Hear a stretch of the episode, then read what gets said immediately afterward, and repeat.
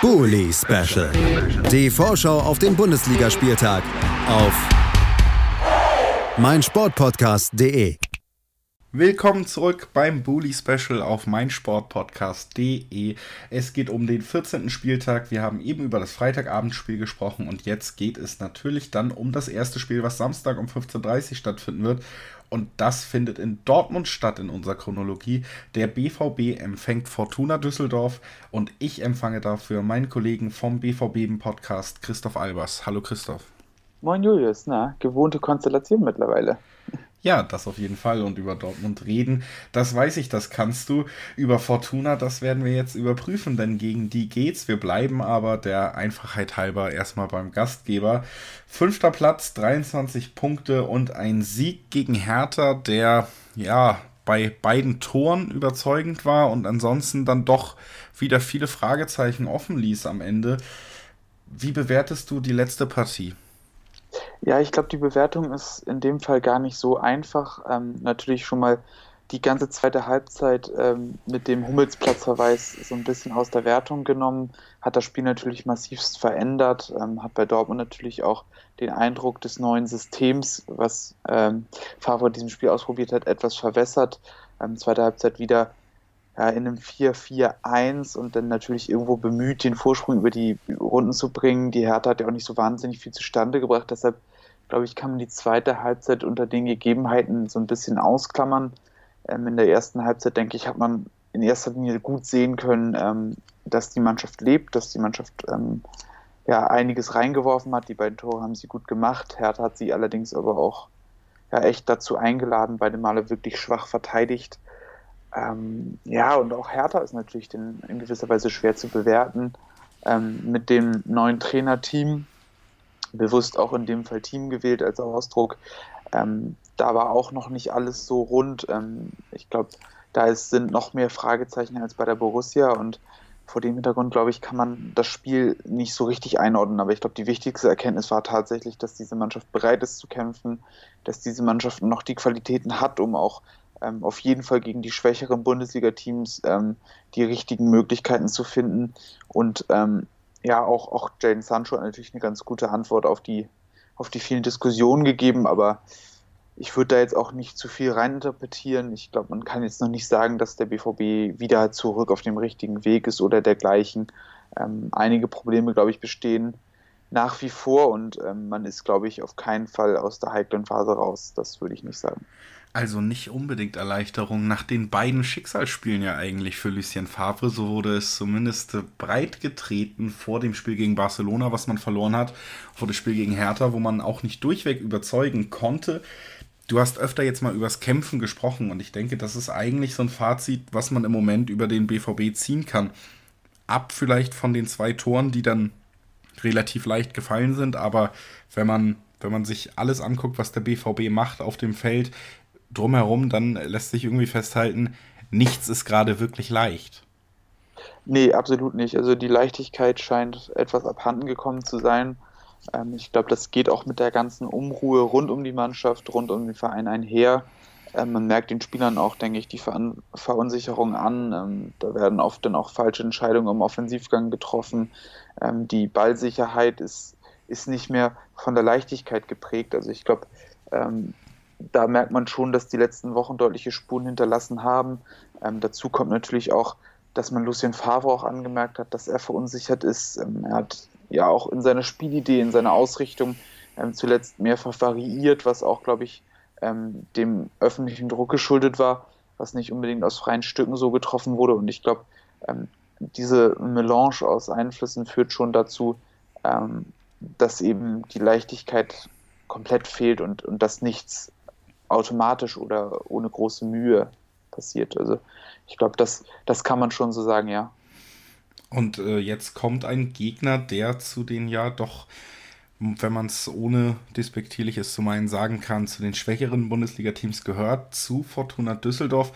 Die sind 15. haben 12 Punkte bis jetzt auf dem Konto und am letzten Wochenende tatsächlich ein Unentschieden gegen Hoffenheim geholt, zumindest.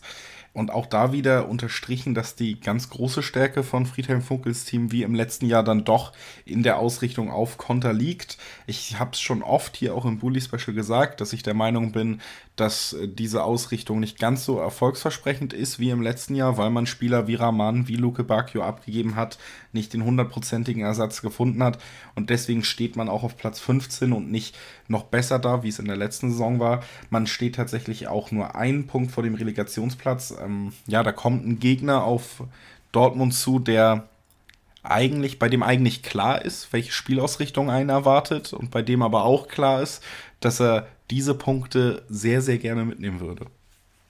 Ja, auf jeden Fall. Und also die Fortuna ist auf jeden Fall natürlich eine Mannschaft, die man nicht unterschätzen darf, ähm, die trotzdem auch nach Konter nach wie vor Tore erzielen kann und die enorm giftig ist. Und ich glaube, das ist das, was man in den letzten Spielen ganz gut sehen konnte. Ja, auch gegen Hoffenheim eine gute Reaktion gezeigt. Ähm, ja, der ohnehin sehr, sehr starke Rufen Hennings, der ja auch schon, glaube ich, bei zehn Toren steht, hat spät ausgeglichen. Ähm, beim 3 zu 3 gegen Schalke haben sie sich wirklich enorm reingehängt, haben sich da einen Punkt hart erarbeitet. Ähm, und auch in den Wochen davor war es ja gar nicht mal so schlecht.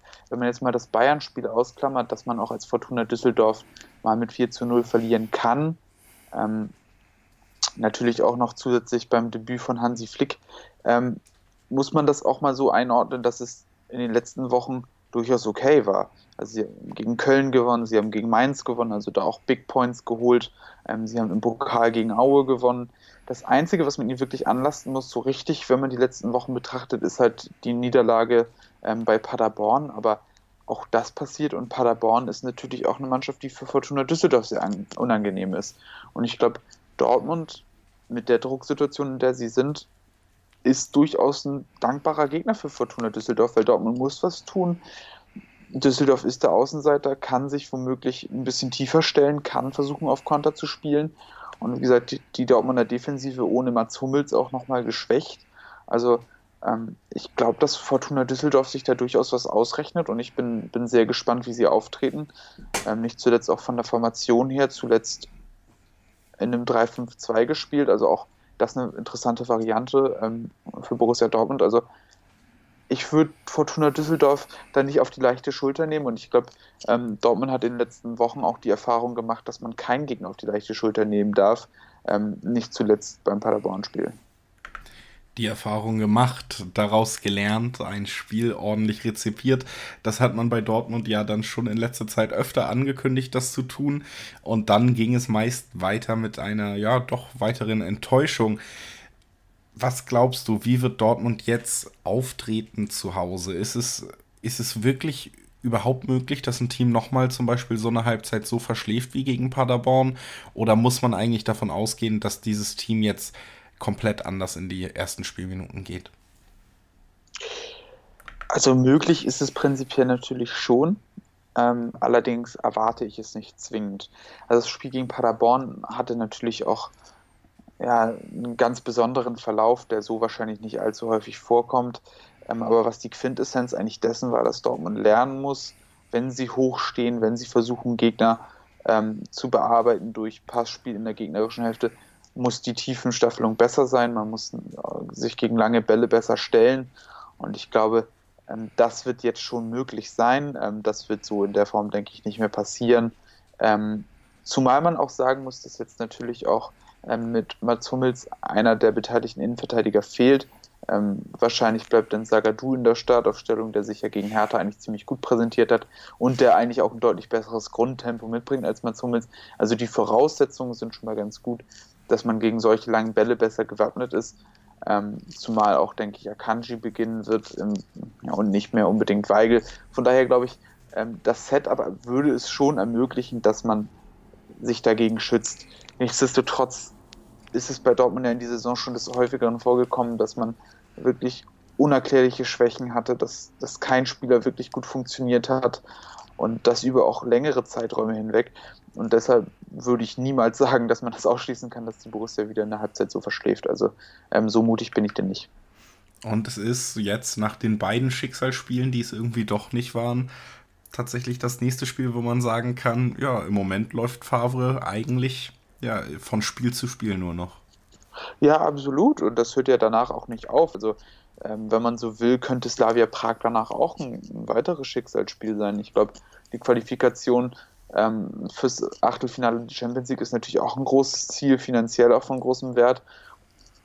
Und von daher wartet da die nächste Bewährungsprobe. Das ist natürlich dann auch wiederum eine Frage, inwiefern äh, Favre darauf Rücksicht nimmt. Das Spiel findet ja auch schon dann am Dienstag statt und ähm, danach kommt wieder auch ein schweres Spiel in Mainz, die ja jetzt mit dem Trainerwechsel auch noch einen neuen Anschwung bekommen haben. Also ähm, ich glaube, das wird tatsächlich auch so weitergehen für Lucien Favre, ähm, zumindest, zumindest solange sich die mediale Wahrnehmung nicht ändert und ich glaube, das wird sie nicht tun. Von daher kann ich mir gut vorstellen, dass es bis zur Winterpause oder bis zu seiner Entlassung womöglich immer so sein wird, dass der Druck auf ihm lastet, dass er liefern muss, dass die Ergebnisse stimmen müssen, damit er sich weiter im Amt halten kann. Ähm, ich kann mir nicht vorstellen, dass die Unruhe so schnell nachlässt. Ja, also Unruhe weiterhin in Dortmund, egal wie das Spiel am Ende ausgehen wird. Trotzdem wollen wir dich natürlich auch fragen, wie wird es dann ausgehen? Was tippst du? Ähm, ich gehe tatsächlich von einem Heimsieg aus. Ähm, Dortmund hat letztendlich die Qualität, Fortuna Düsseldorf ähm, fehlt, glaube ich, das allerletzte Tempo, was Paderborn dann hatte, äh, um dann wirklich Dortmund in letzter Konsequenz vollständig gefährlich werden zu können. Ähm, zudem glaube ich, dass Dortmund daraus gelernt hat, jetzt vielleicht auch ein bisschen solider agiert ähm, und deshalb denke ich, dass Dortmund das Ding knapp gewinnen wird. Ich tippe mal auf ein 2 zu 1. Ich habe ja gelernt, nie bei Dortmund ohne Gegentor tippen. Das ist ein alter Wetttrick, den man auf jeden Fall sehr gut auf Dortmund diese Saison anwenden kann. Ich tippe ein 3 zu 1 für Dortmund. Ich bin da bei dir. Ich glaube, dass äh, für Fortuna die individuelle Klasse nicht ausreichen wird, um mehr als ein Treffer in Dortmund zu erzielen. Und Dortmund wird dann eben doch die Spielaktionen zumindest vereinzelt setzen können, wo sie wirklich gefährlich werden. Deswegen mein Tipp 3 zu 1. Dann bedanke ich mich bei dir, Chrissy, dass du da warst heute. Ja, sehr gerne. Wir hören uns nochmal wieder zum letzten Spiel in diesem Bully Special, wo du nochmal als Experte fungieren wirst. Aber das war ja erst das zweite. Wir hören als nächstes nämlich erstmal äh, Ronny Moom und Luis Löser, die zu Gast sind, um mit mir über ähm, RB Leipzig gegen TSG Hoffenheim zu sprechen. Auch das lohnt sich. Bleibt also dran und bis gleich. Bully Special. Die Vorschau auf den Bundesligaspieltag auf meinsportpodcast.de. BVB. Der wöchentliche Podcast zu Borussia Dortmund mit Julius Eid und Christoph Albers. Voller echter Liebe auf meinsportpodcast.de.